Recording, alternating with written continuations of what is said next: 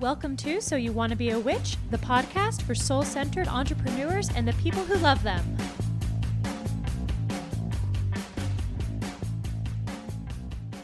Welcome back to So You Want to Be a Witch. I am your host, Sarah M. Chapel, and we have a super duper special guest today, Theresa Reed, the Tarot Lady. Like literally, that's the title. I love it so much. Theresa is a tarot reader, astrologer, author of books such as Tarot for Troubled Times and Astrology for Real Life, and is such an inspiration to all of us who want to have soul-centered businesses and actually support people and make money doing what we love. Theresa, welcome. Thank you for being here today. Thank you so much for having me. I'm excited to talk with you today, Sarah. I am super excited because I've been aware of your work for like the entire time that I've known tarot, and we've gotten to chat a little bit over the past couple of months, which has been such a treat. And I'd love to know, like, did you know you were going to be a tarot reader when you grew up? Oh my God, no. Nope. I always laugh and I say, nobody ever says, I want to grow up and be a tarot reader, especially, you know, back in the day, because um, my career started uh, about thirty years ago. But even when I was a kid, you know, I was doing tarot as a teenager, but it's not what I ever thought I'd be doing for a living. I always thought I was going to be a makeup artist. That was the thing I wanted to do. I wanted to do something artsy. And um, somehow everything just kind of went in a different direction, and here I am for almost thirty years. It's weird. Is it weird to look back and be, I mean, these, these lives, we can't, we really can't imagine where they'll end up. No, you know, it's really funny because many, many years ago, I actually had a palm reading by some hippie on a beach. and and this hippie told me, he said, listen, you're going to be a businesswoman. You're going to run your own business. You'll never need a man for anything. And at the time I thought, business, because you know, your whole concept of business, I think, when you're really young, is very different than what business can look like. So I'm thinking of people in suits with briefcases, and I thought, business, I don't have any business skills. What kind of business would I run? I could not wrap my head around that part, and much less even think about something like tarot as a business. But again, it wasn't, it was only a few short years later that it all started to unfold. So tell us, how did you come to be reading tarot as a teenager? What's your what's your story of getting into the, I don't know. I was like, what what do we even call it? Sometimes I say like the weird side of life. I mean, I definitely didn't grow up thinking like, I'm going to be a tarot reader. So how did you end up here? Well, you know, I grew up in a very in, in, a very superstitious, intuitive family. So mm-hmm. the whole thing about intuition and that, that was never like a foreign thing to me. It was something I was very comfortable with. Uh, my family are old farm folks. So, you know, farm folks tend to be people who trust their intuition, and they pay attention to like the moon for planting and fishing and all of that. So there are things that I grew up with that kind of paved the way.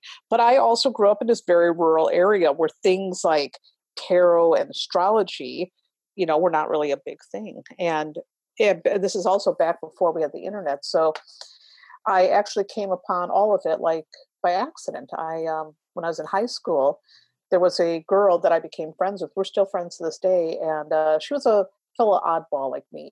I've always been weird. You know, I always remember kids call me weird. And I used to think, wow, that's really awful. But I kind of liked it too, because I never wanted to be like anybody else. uh, and I never could identify with these farm kids. I always felt like an alien, even amongst my own family, I felt like one. But so I met this fellow misfit in high school, and her mother was incredibly unusual. She was not like the regular moms. She didn't want you to call her Missus So-and-so. She wanted to be called Lolly. She was a pianist. She was a chain smoker. She was a psychologist. And she was really into astrology. So one day when I was fifteen, she did an astrology reading for me. And I thought, wow, now this makes a lot of sense. And so from that day forward, I became obsessed with astrology. And on one of the very rare occasions when we went to the local mall, which wasn't local, I mean, it was for us, that was the trek. Um, there was a bookstore there, and I was always at the bookstore. You would never find me in the clothes stores. I'd always go to the bookstore. And I went in there to get an astrology book in the tiny little metaphysical section, and I saw a tarot deck. Now, like most of us, we've seen tarot decks on on shows or movies or whatnot, where there's always this fortune teller predicting death for like James Bond. So I said, oh my God, I'm going to take this home. And I took it home on a whim, fell in love with it, and then just started doing tarot consistently. I studied tarot and astrology with whatever I could get my hands on. And I basically read for whoever, whoever would allow me. And then when I was about twenty-seven, it turned into a business. I'm like sitting here like with you in the bookstore because I was that same way. And I'm not quite pre-internet, but definitely not what we had now. Like we, I still went to physical bookstores to the metaphysical section and was like poring over things, hoping that I could sneak one home without my parents noticing. Um, I, I wonder, you know, that, that, ability to to actually have to go and find information. Um, uh-huh. Do you feel like it's different now? And I, I'm always kind of curious about, like, it was, it's amazing because we can get books for anything. You can find everybody's interpretation of tarot on the internet. Yeah. Uh, what what do you think? Is there any benefit or, or or any thoughts about the experience you had in terms of having to learn this like on your own through the resources you could find? I had to learn the hard way. I had to learn, I mean, there was nothing. I had no teachers, nothing. I, I'm not kidding. I was in a rural area. There was nothing, um, very few books. And so when I got started, a lot of it was like, I tough luck, I was on my own, which I look at that now in a really good way because I didn't have anything to really color my thinking and I could really just learn by doing the work. And I think there's something about that that's very good. It really forces you to have to, if you want it bad enough, you're really forced then to have to work really hard to find the info and to study and to find the people. Uh, but that being said, I think there is an advantage to having this internet up there now. The advantage is you can find the information. So it doesn't matter if you're in a rural area. It doesn't matter if you're in the middle of the desert. You have access to this information. I think having that access is so, so important because there are many people who, especially back in the day, like me, who really struggled to find the access. If you did not live in a city, it was rough. And also starting a business, it's easier than ever for anyone to get a business started and to begin making a living doing this. Now, when I started doing this for my full-time career, again, wasn't an internet. It was a lot of word of mouth. It was doing a lot of parties, a lot of events, um, having to put up with a lot of stuff that you don't have to when you're online. It was rough. It was the wild, wild west. And also back then, there was a lot of ignorance around the work. It's way more mainstream now. So the fact that it is that tarot and astrology are more acceptable also makes it a lot easier. The only problem is because it's easier, there are sometimes people who think, well, I'll just pick up a tarot deck and I'll start a business right away. And they don't understand that, wait a minute, you do actually have to learn about business and you have to learn about the art of reading. You can't just pick up a deck and boom, instant business. That's the only thing I don't like. I want to put a pin in that because I want to come back to that. But before we we go into your experience of starting the business and then, yes, the Insta business, Instagram Insta business land, uh, which is so fascinating and challenging. Um, I want to know for you, what are tarot and astrology? Like, what are these tools? Sure. Uh, so tarot is a deck of seventy-eight cards, and the cards all have images on them, archetypal images. And basically a tarot reader, what they do is they look at the images, how the cards go together, the story that they're telling, the context of the question and the person that is sitting in front of them. And they put it all together to try to ascertain what, where this person may be heading and what the best path may be. Astrology is the science of looking at the stars and how those pertain to us here down on Earth. You know, the astrologers believe that the time that you're born tells a lot about your personality. And the transits and the sky, stars in the sky can also show us operating at this time and how to best work with that energy. So basically, they're both about working with energy to navigate your life. They're tools. Awesome. I'm always curious. I mean, I think we we all have different perspectives on that. Navigating navigating energy in your life is such a beautiful way of putting it. Um, what do you say to folks, or, or what is your experience? And I wonder if this is something that came up a lot when you were starting um, about you know fate and and the future. Uh, do you think the future is fixed? Um, no, I think that there are some things that maybe there might be some destiny, but we always have a choice. So for example, a child can be a prodigy. Maybe they know how to play piano early on. They have great skill and they're they're destined for success. So it might seem fated that, wow, this is going to be the next Elton John, but They might decide at some point that maybe I want to be a plumber. And then they change their whole fate. So there are certain things, I think, that we have certain aptitudes, certain skills. We have certain things in our life that maybe we are kind of like leaning towards. But you can make a decision at any time in your life to change things. So I think um, the future is malleable. And it's a matter of, and it's also based on a matter of uh, the choices we make. Yeah, awesome.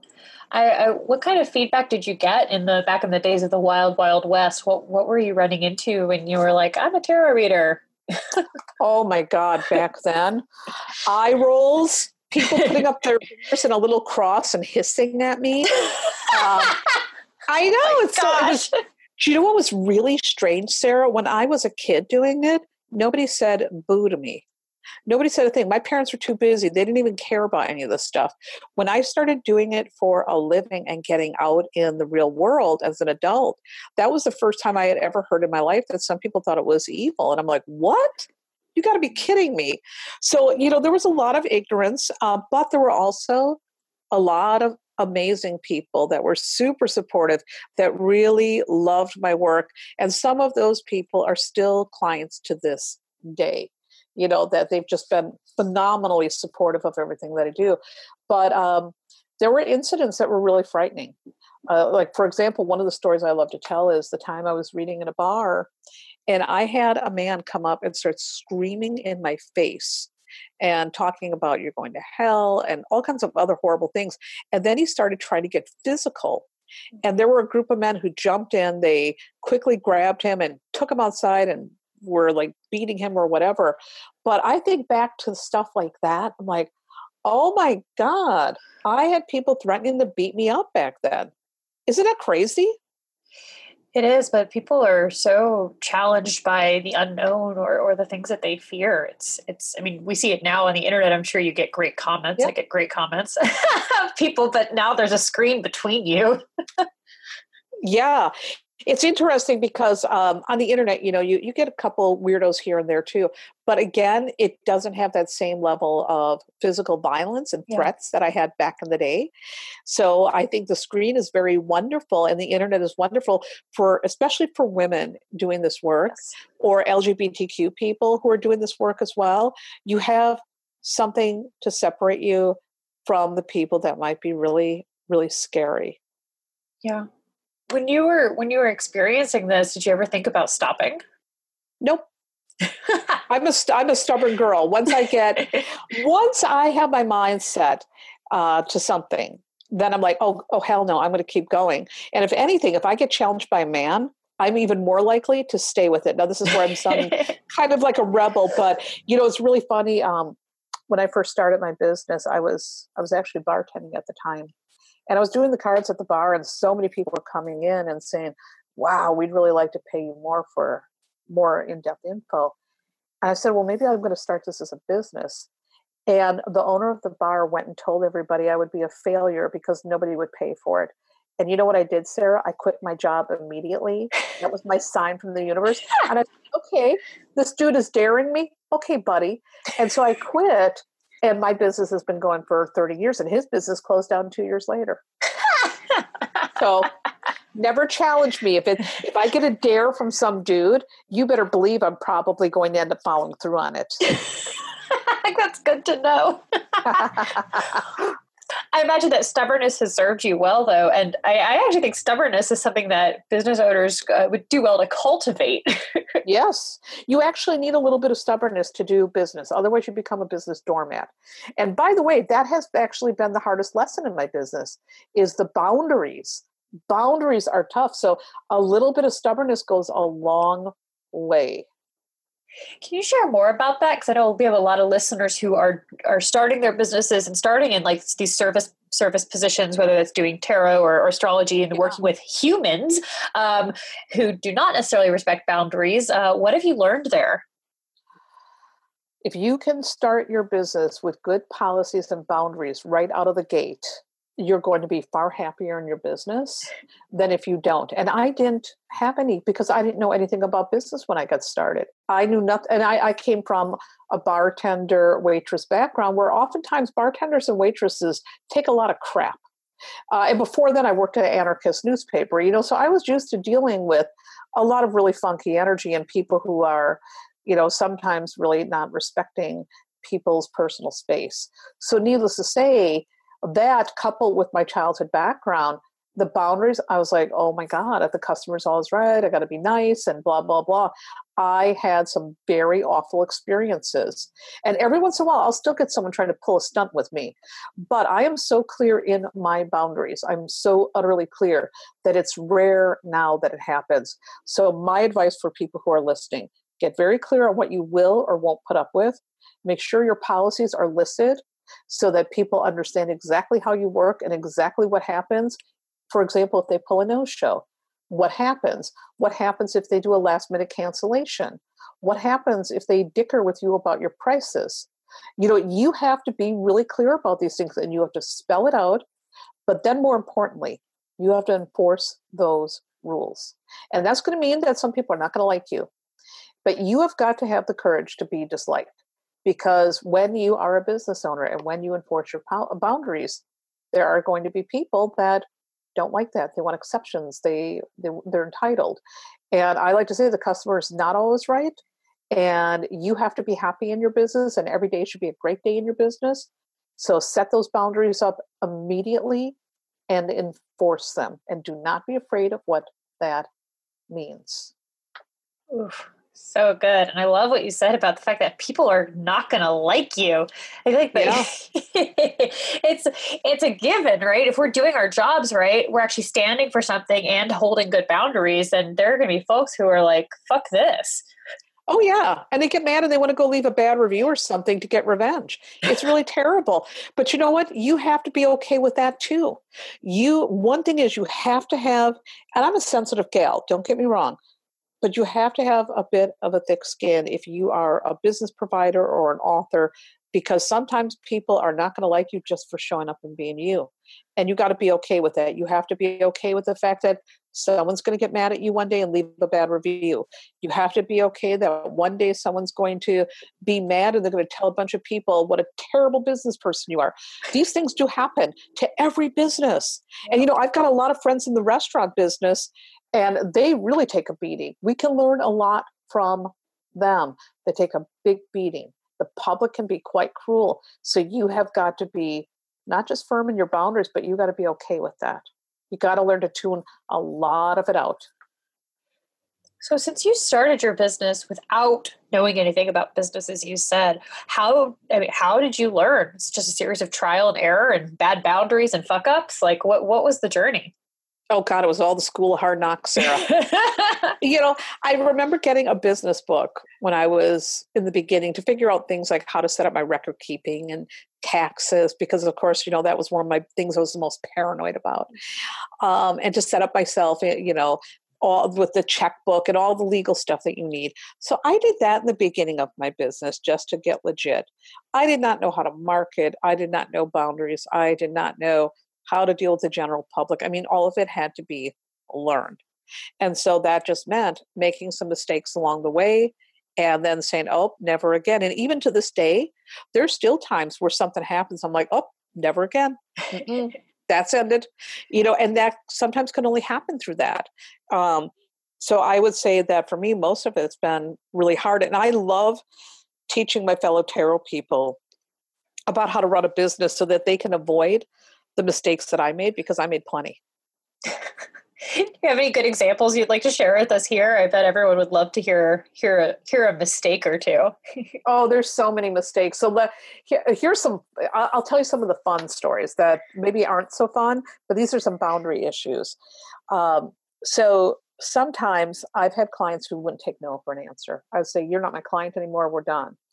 And one time I had a person that I fired. I don't remember what she did anymore, but I'm like, I'm never working with you again. This person went and called for an appointment using a fake name. And they showed up in my office wearing a disguise. And I'm, I was sitting down relaying the cards. I'm like, wait a minute. I said, this is you. I said, what are you doing here? She goes, well, um, I really needed a reading. I said, I fired you. She goes, yeah, but I needed a reading. Isn't that the most crazy thing you've ever heard? Well, one of the things that I do and this this didn't happen until much later, so I now have an intake form. And I make people prepay. That way, there is no fudging a fake name. And they have got to fill out that intake form. So I know exactly who they are, why they're coming, and what to expect. So there's no surprises like that.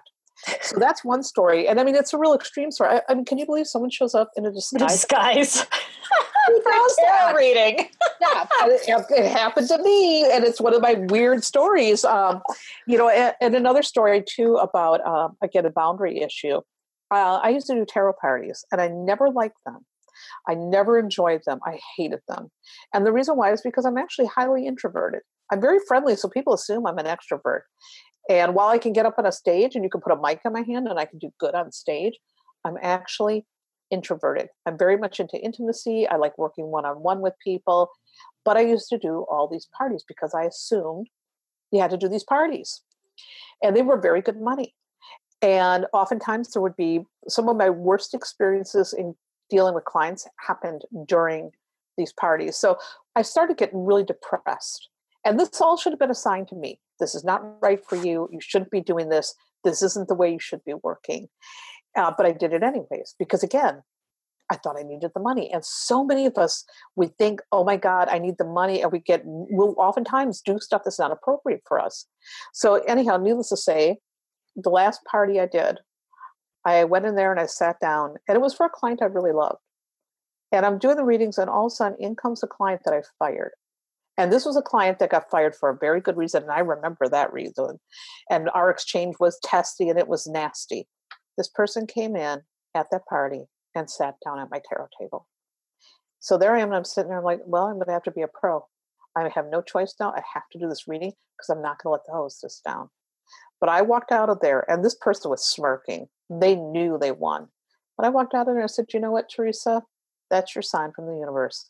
You are not going to do these parties. So the moral of the story in that story was that you have to really recognize how you need to work. And you have to honor what works best for you. Now, tarot parties are lucrative. You will make a lot of money doing them. But if you're an introvert like me, if you're somebody who has boundary issues, that is going to be a place that can be very, very difficult. You can set up sky-high boundaries, but you don't know what kind of people are going to show up drunk or not. And if you can't handle that, then you have no business doing that. So again, if I would look back now, one of the things I probably would say to myself, my younger self, is you shouldn't be doing tarot parties. It does not suit your nature. You are a one-on-one person. One-on-one is what I need to do. So that's another really good lesson for people who are listening. Know how you work best. Know how you're happiest doing your work. If you're happy being in the center of a party, doing astrology readings, have at it. If you want to work in a coffee shop reading for people, one-on-one and meeting them that way, awesome. If you're somebody who has a private office and you're doing acupuncture and you don't want to share an office with another acupuncturist, that's awesome. Know what works best for you and really do some work around that. Because if you're not happy or if you're uncomfortable, you know what? That's going to impact the way you work. Oh, yes. And I, I want to pick up something you've mentioned a couple of times here, which is firing clients. And I think a lot of folks start their business and have this idea that we have to take, just like these parties, right? You have to take, you got to take the money where it comes. We're afraid, yep. We're nervous. And, and I know a lot of folks have a hard time firing clients. How were you able to shift that energy around all of these things to really stand up for what you need so that you can do your best work? Well, I was terrified of firing clients in the beginning for that very reason. I needed the money. You know, I'm not somebody who comes from a wealthy background. I come from a very poor background. You know, my, again, my parents were simple farm folks. We didn't have money. I didn't have a grant to start my business. I didn't have any support coming from my partner. My partner's an artist. I mean, you got an artist and a tarot reader? Come on now. You know, so, and my husband also has that, that hippie money is dirty attitude. So, I mean, there was, first of all, a lot of money mindset stuff that we had to unpack together as a couple. But there was that fear that I have to put up with this. The customer is always right. I got to take this crap. This client did a no-show. I got to let them come back. Oh my God, what if they leave? You know, what if they say something mean about my business? So there was so much fear until one day I had to fire somebody. And I mean, one of the first big people that I remember firing was a gentleman who came in for a reading. And while I was doing a reading, and he had had a couple of readings with me, but all of a sudden he was doing something under the table, and you catch my drift. Yeah. And I flipped out, and I was really scared. So needless to say, got him out of the office. He got fired immediately. It was scary, but I felt safe then. And I remember at the time thinking, you need to feel like this all the time. And so I got over my fear of it. And there were times where I had to like let people know, I don't think we're a good fit. This isn't working for me. And, you know, it's not easy to do that. You can let them down gently. It's not me. It's not, it's you, you know, it's, it's not you, it's me, whatever you got to do. But when you fire people, you create space for better people to show up. Now, one of the things that I recommend for people who are listening is you have an intake form. Now, the intake form is new for me. I've had that for about two years. That actually weans people out, and it, it will scare off your wrong people. Being very clear about who you are online, having very clear wording on your web copy, this will also help your right people to find you, and it will help people to self-select. It's very rare now that I get clients that are not a good fit for me, because the people who are not a good fit, they read my words and they know it, or they look at that intake form like, I don't want to fill this out, you know, and that, that helps. And sometimes when people pull out an intake form, you can tell exactly what you're dealing with. So you're prepared. You can say, oh my God, this person is going to be difficult. And you know to get ready for that. So I would say for people who are listening, get an intake form. It's going to save you a lot of grief. And don't be afraid to fire somebody. It's going to suck. It's going to hurt. It gets easier. And when you do it, you're going to feel a lot better not to have to deal with that. I so appreciate you sharing, you know, kind of centering this, like how you want to feel in your business, because I see a lot of new business owners, like that's like the last thing they think about. They're like, I'll be fine. I'm just going to steamroll myself. I just need to, I'll worry about how I feel when I am making money, or when I have this, or when I have that. And it doesn't work that way, because I mean, I can only imagine the reason you have sustained a successful business for so long is because you have learned how to take care of yourself. Yeah, and you have to. And, you know, the older I get, I mean, I'm now starting to edge towards retirement age. And I'm also moving more into doing authorly things. I've I've written a few books. I've got new books coming out. I've got new book deals coming out. My whole life is moving in a very different direction now. So I'm doing a lot less client work. And that's changing the whole nature of the beast. And it's also allowing me to be even more discerning with who I take on as a client. And every day I have to ask myself, does this feel like it's going to be a good day? And you need to be doing that in the get-go. You shouldn't wait till you're getting your retirement age to figure that out. Because again, if you're miserable in your business, it shows. And also people who are miserable in their business, who take on any old client and put up with any old B S, they are the people who end up burning out, and they end up closing their doors. I have seen it happen. I've outlasted many of my peers because they get frustrated, they get burnt out, and they start to hate their work. And I never want to hate my work. I love my work. The burnout is really, the burnout is really real though. And I see folks yeah. come up and, and go out just in like a year or so. It doesn't have to take very long. Um, in addition to the, the boundaries, are there things that you do to support yourself so that you can sustain? Because something else that, you know, I think I've, I, maybe I've seen you or read you say something, you know, is that a lot of folks who read tarot, that's actually not their primary income. Even if they do yeah. have a business, they're teaching or they're doing books and things like that. But you've been a reader for such a long time. And that's a huge energy. energy expense, I imagine. What do you, what have you done to, to make that sustainable for thirty years? Yeah. Well, I'm a high volume reader too. I do a lot of readings, not as much yeah. anymore, because again, I'm getting old and I, I'm getting kind of like, I'm like, hey, I want to be doing more writing. I've, I've got, you know, that's where my brain is headed towards. Um, but I, I've, I've done many, many, many readings, and it's been full time. This is my gig. I do not have another job. The only thing I do on the side is a little yoga studio, but that doesn't even make money. It's a labor of love. It's basically me goofing off and doing yoga with my favorite people. Sounds um, awesome. Oh my God, it's the best. We and I bake brownies for these yogis, and aww, we just have so much fun. But there's many ways that I sustain myself. Um, my meditation and yoga practice help me. Quiet time, unplugging. Um, that really helps a lot. And that's been hard for me because I'm a workaholic. I've had to learn how to unplug. Mm-hmm. So that's been very, very challenging. But also I live a very drama-free life. There's no drama in my life. My life is quiet. I have wonderful relationships with my children and my husband. I only keep good people around me. Uh, the drama is kept to an absolute minimum. As soon as somebody in my life wants to be dramatic, and by dramatic, I'm talking like they're disturbing my energy with B S.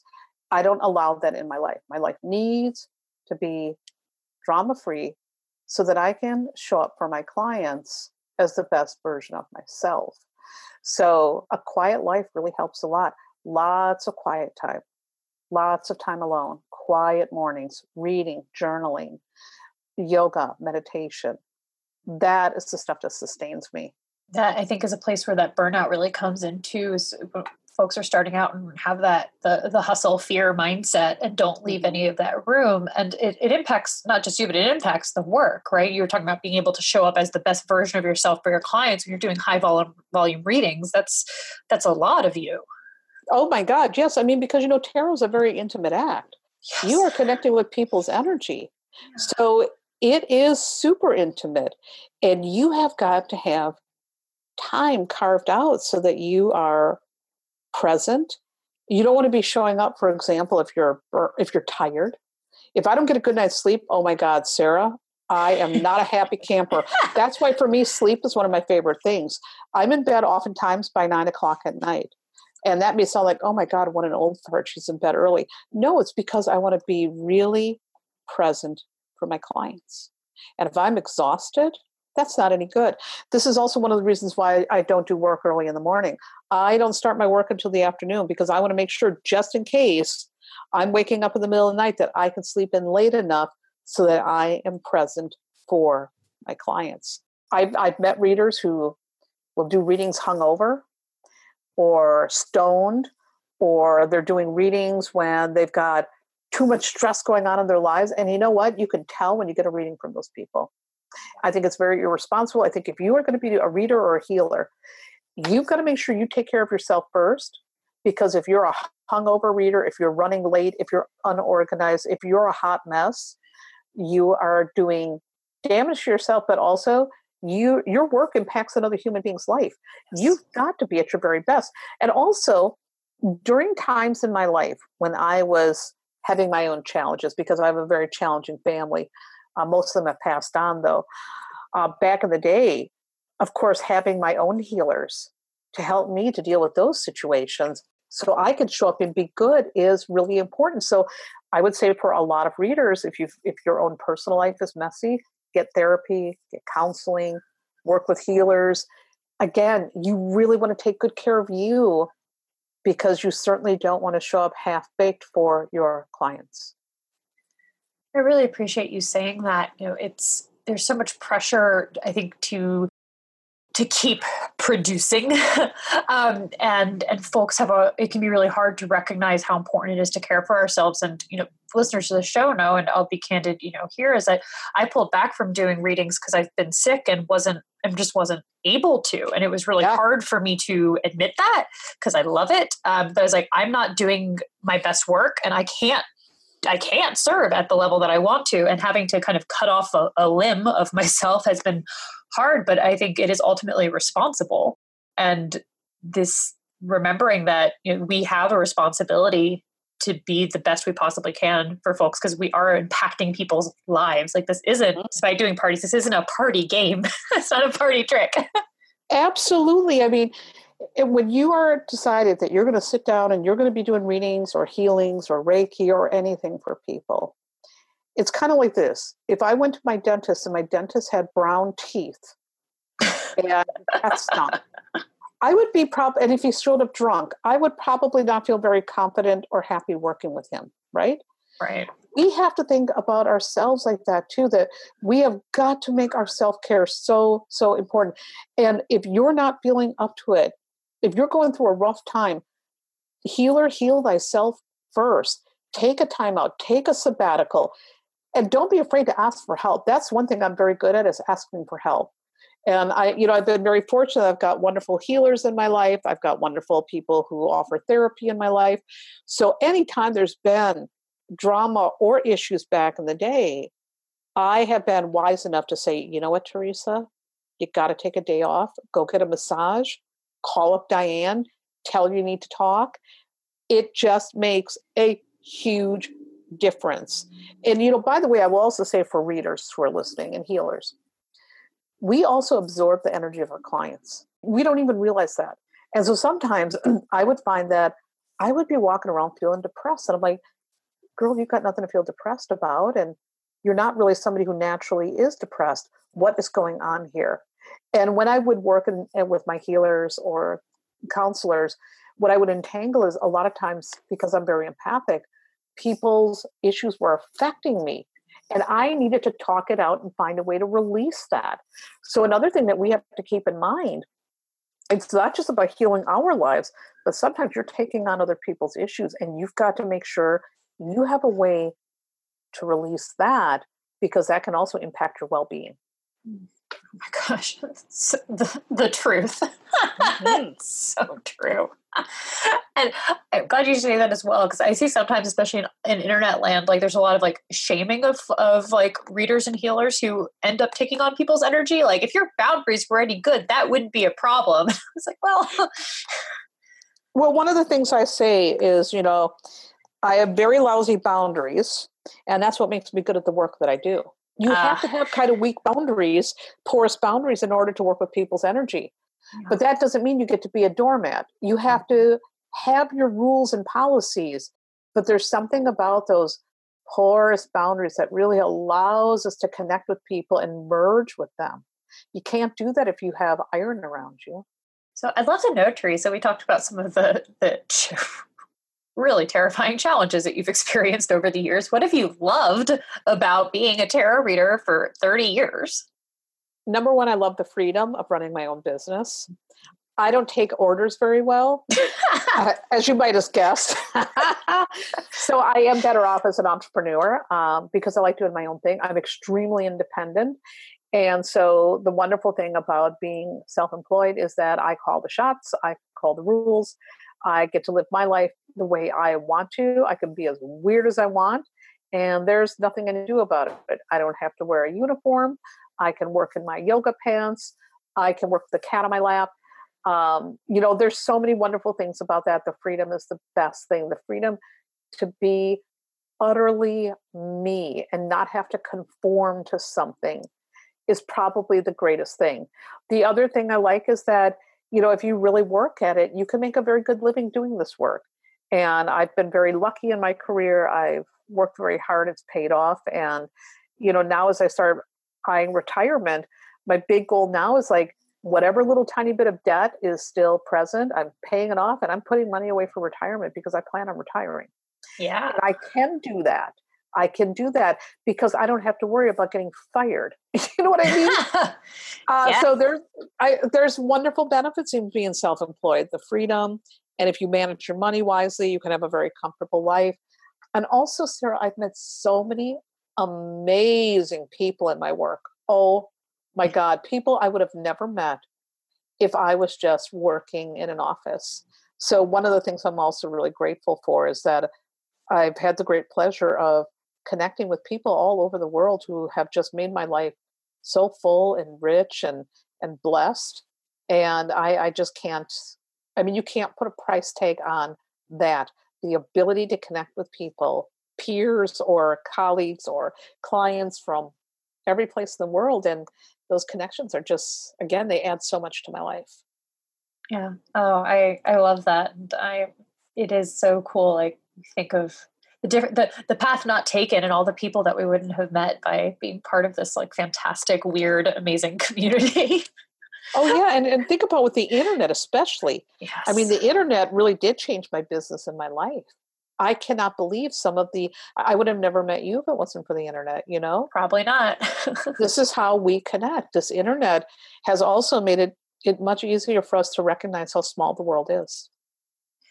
Yeah. Oh, I'm, as much as I, I love always in real life relationships and the tangible world, the internet is, is truly a magical opportunity for us. And it's so, yeah. I mean, especially for tarot. Now it's like, you're not, you know, the, the oddball in your high school trying to figure this out. You are a, a leader of an entire community. Absolutely. And for people who are just getting started, I mean, you have the ability now to connect with readers who've been doing this a long, long time and become friends with them at conferences and stuff. I mean, I remember the first conference I went to and I met Mary Greer and Rachel Pollack. I thought I was going to vomit. I was so excited. Yes. Oh my gosh. Yeah. And now we're good friends. I mean, I would have, that would have never happened if it wasn't for the internet. So I'm grateful for the internet. The three of you in a room together would be pretty vomit worthy. I'm not going to lie. That's oh. pretty cool. I love them both so much. um, they've just been amazing sources of support. But again, the internet brings us together. So mm-hmm. there are some people who hate the internet and hate social media. And some of them are my colleagues. And I just want to tell them, you guys, you're looking at it all wrong. It's very good for your business, but it's also very good to get that support, because ultimately at the end of the day, we kind of all need each other. Yes. There's only so much that our cats and dogs can do as well. We do need well, other.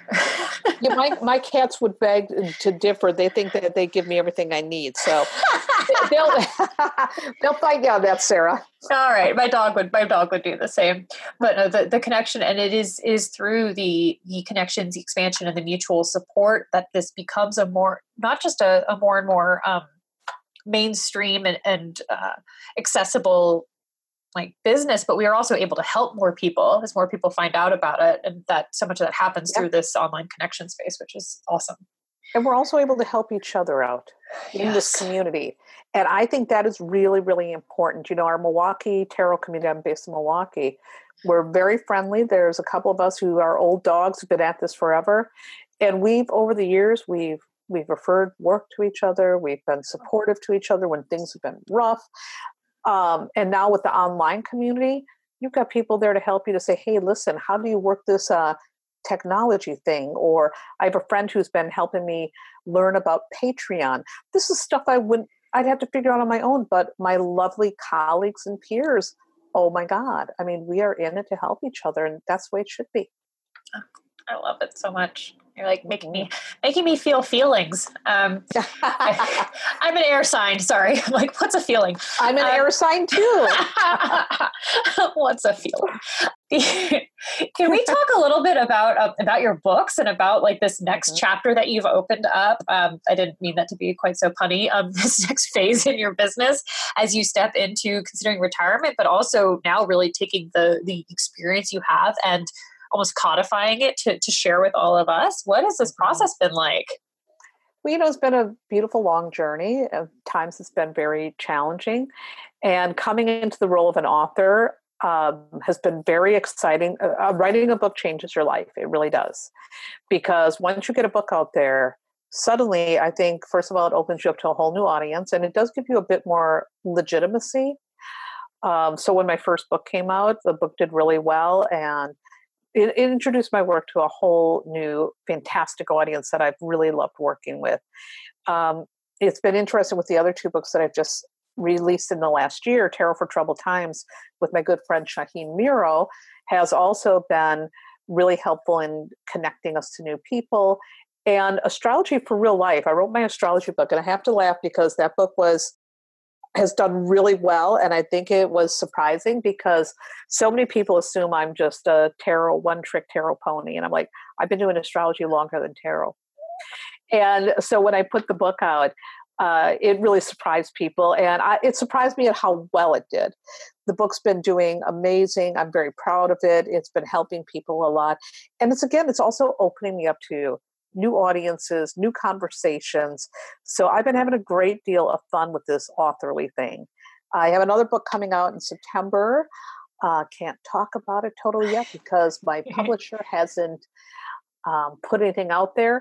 Um, and then I'm working on two book deals right now. And that's the other thing that happens when you get a book out there. Suddenly, publishers are interested in working with you if your book does decent. So it's really opened up a lot of doors. It's opened up doors for me to be a main stage speaker at tarot conferences. It's opened up doors for me to uh, be doing, I'm doing a retreat in Italy this year. None of this would happen if it wasn't for those books. So having a book really changes things. And now, as I am, again, heading towards retirement age, I'm going to have a lot of books under my belt over the next couple of years. And I'm slowly putting money away for the retirement and looking at passing on the baton, or I suppose we should say the wand, to the younger reader. So I'm always encouraging younger readers, let's get out there, come on, get your business going. You, you got to pull up the slack. A lot of us are going to retire. Come on, come on, come on. So I really want to see more young readers step up their game, go pro. And I also want to advise them, keep learning, yes. keep learning, keep learning, take classes, go to conferences, take business classes, all of that, so that you can really serve people in the best way possible. So I would say, you know, it's been a really interesting journey, not how I expected my life to turn out, but I'm very glad everything unfolded as it did. And this, this authorly thing has been pretty amazing. I, I've really enjoyed that portion of my career. Uh, can you talk to us a bit about your writing process and how you start to synthesize, I mean, all of this experience into, into, yeah, into books? It's just so cool. I think writing Thank is you. fascinating. Well, you know, I, I've always loved writing since I've been a child. I love to journal and all of that. And uh, when I was approached by my first publisher to write the tarot coloring book, I'm like, holy cats, I've written a blog for years. I don't know about writing a book, but let me see what I can do. And we came up with a concept and gave them a proposal. They came back, loved it. So, you know, the first thing was to get the proposal accepted. Now it's like, okay, now you got a green light. I'm extremely disciplined in my life. I'm very disciplined with my blog and my podcasting. So that wasn't really hard. But what I needed to do, and this is how I do all my books, once I have the idea, once I have the green light from the publisher, I begin by putting down an outline. And I also do what I call a word vomit. I put all my ideas down. I mean, I journal it by hand. And from there, then I try to organize those notes as best as I can. And then I just begin writing the first the first draft. And my first draft is always awful. It's terrible. It's disgusting. I hate it. Halfway through, I'm like, ah, this sucks. This is going to be the worst book ever. But I don't stop. I just keep I'm like, just suck it up and just do it. And then once I get the first draft done, from there, I go in like a surgeon and I extract the best things. And then I start rewriting the book. And that's when it starts taking shape. And so then there will be a second rewrite. Once I'm done with the rewrite, then I go over and I'm like, am I happy with it? If I'm not, I go back in and I redo it again. Then the next process is I take it to my editor, who actually happens to be my daughter. I have Aww. my daughter. Yeah, my daughter actually has an M F A in creative writing. She's cool. brilliant at um, grammar and punctuation. And she's also very socially conscious. And because she's my daughter, she's tarot and um, astrologically fluent. So I have her go over everything, and she fixes what we call my comma problem. She's also she's also done editing for other metaphysical authors like Angela Nacios um, and somebody else I can't remember who recently.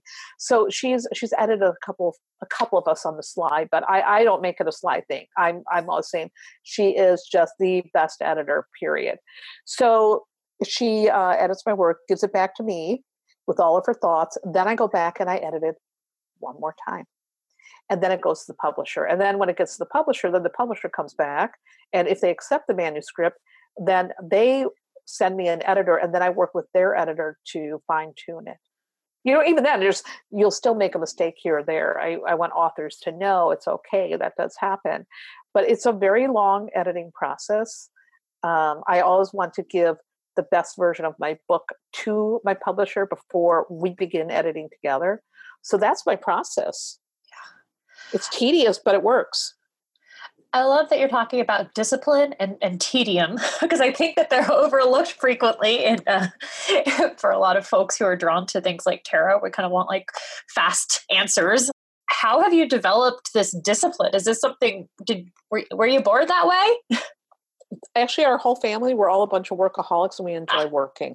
Great. And my father, I like to say my father was a classic German. Everything was on German time. Uh, you know, the German, what do they say? The German trains always run on time. Mm-hmm. Um, so my father was very much about time, time management, work, hard work. My father loved to work. And so my, me and all three of my siblings, you will not find one lazy person in our family. We all actually enjoy working, and we're all extremely disciplined. The only thing is my younger brother and my younger sister are always late. That's the only thing they didn't inherit. Uh, but my older brother and I, we tend to be always on time, and we are hyper disciplined. So I would like to say it's in our blood. I imagine that has served you very well. I've, I see a lot of folks who need to learn discipline in order to do the kinds of projects that you're discussing. So that's got to be super well, helpful. Also, if you want to be a business owner, you have to be disciplined and consistent. Yep. And if you can't be disciplined and consistent, then you need to make sure you let people know that I only work in the summer, or I'm taking a time out, or dear publisher, this book is going to take me a year to create. You should let people know upfront how you work, so they don't feel like, wow, Teresa's flaking out. They need to know exactly how you work. So if you are someone that you think, well, maybe I'm not that disciplined or consistent, that's not a problem, but you have to let people know that. Yes. And that comes back to this figuring out how you want to work, what your boundaries are, how you want to feel, and then actually communicating that effectively so that folks have a proper expectation of you. Absolutely, because if you don't, people are going to have their expectations. Yeah. And you can't, you have to make sure that you engineer those expectations. You know, for example, most of the tarot people I know work uh, a regular job, and this is something they do on the side. And sometimes people assume you're available twenty-four seven, and they don't convey that, hey, this is my part-time gig. I can only do two readings a week. You have to let people know. You have to. It really helps them out a lot. I'm curious. I, I want to know what you think about this, because I, what I see too on the other side of that is, is that there's a lot of like maybe secret or not so secret shame about doing tarot on the side. Like it should be your full-time job. And if you still have another job, like that, people are afraid that folks won't take you as seriously. Um, and I see that a lot with folks um, that I work with, um, that, you know, they're afraid to admit that they aren't full-time in their business. Um, but what, what do you think? I think there's no shame in being part-time. And for so many people, part-time makes more sense. And let me tell you why. First of all, the realities of being a full-time reader means that you're paying for your own health insurance. You yes. are paying for every single expense. Everything comes out of your pocket. If I break a tooth, guess what? There's no dental insurance unless it's insurance I pay for. Yeah. Um, if I break a leg, I don't get a paid vacation. I don't get paid sick days. I mean, these are all things that people have to to think about. And also, when you are working full time, your income varies. There are times when I'm so busy and I'm making really good money, and then there's times where it's more quieter. So it requires a great deal of fiscal discipline to ride the ups and downs. You have to have the stomach for that, and you have to be okay with that. And many people are not.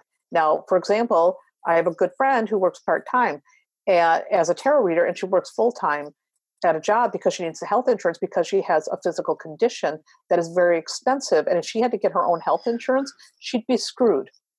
And there, so there's no shame in this. And I tell people, don't be ashamed of that. You don't have to make, you don't have to explain this to anybody. If people think that's weird, that's their problem. But you know what, Sarah? Most people don't care.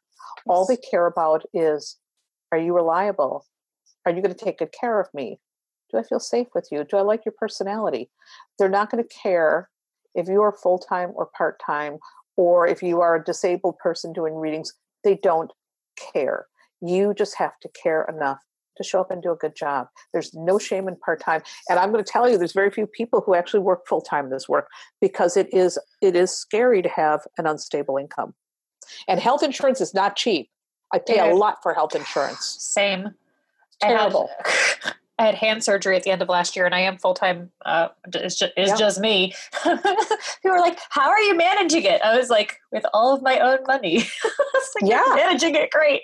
Um, but I love this. There is no shame. And, you know, we, like when we place those those restrictions on ourselves, I think we really prevent ourselves from um, from helping more people and from getting to do work that we love. Like I'm, I yeah. love that you said that. Thank you so much, because I hope I hope everyone listening who's like, I don't know if I'm a real reader because I'm not full time. if if you are reading cards and people are paying you for it, you are a real reader. Yeah. And by the way, for a lot of people, if they're listening, I'm going to say this: if you've got a job that pays you and you enjoy your day job, let's say, and it pays your health insurance and it pays well, Well, guess what? You're going to be more relaxed when you're doing your tarot readings then. Yes. You're not going to be stressing about, oh my God, I've got to take on this terrible client. You actually, in a really weird way, have the advantage that full-time readers don't. So not only is there no shame in it, but there's an advantage. You can work more relaxed. There's no urgency. You don't have to take on X amount of clients. It's a way to supplement your income. It is a way to really set yourself up very, very nicely and still keep the benefits of your regular job. So no shame in it. You've got an advantage. You need to you need to turn around and reframe the way you're looking at this. Mm. Thank you, Theresa. I know that folks listening are going to benefit from that.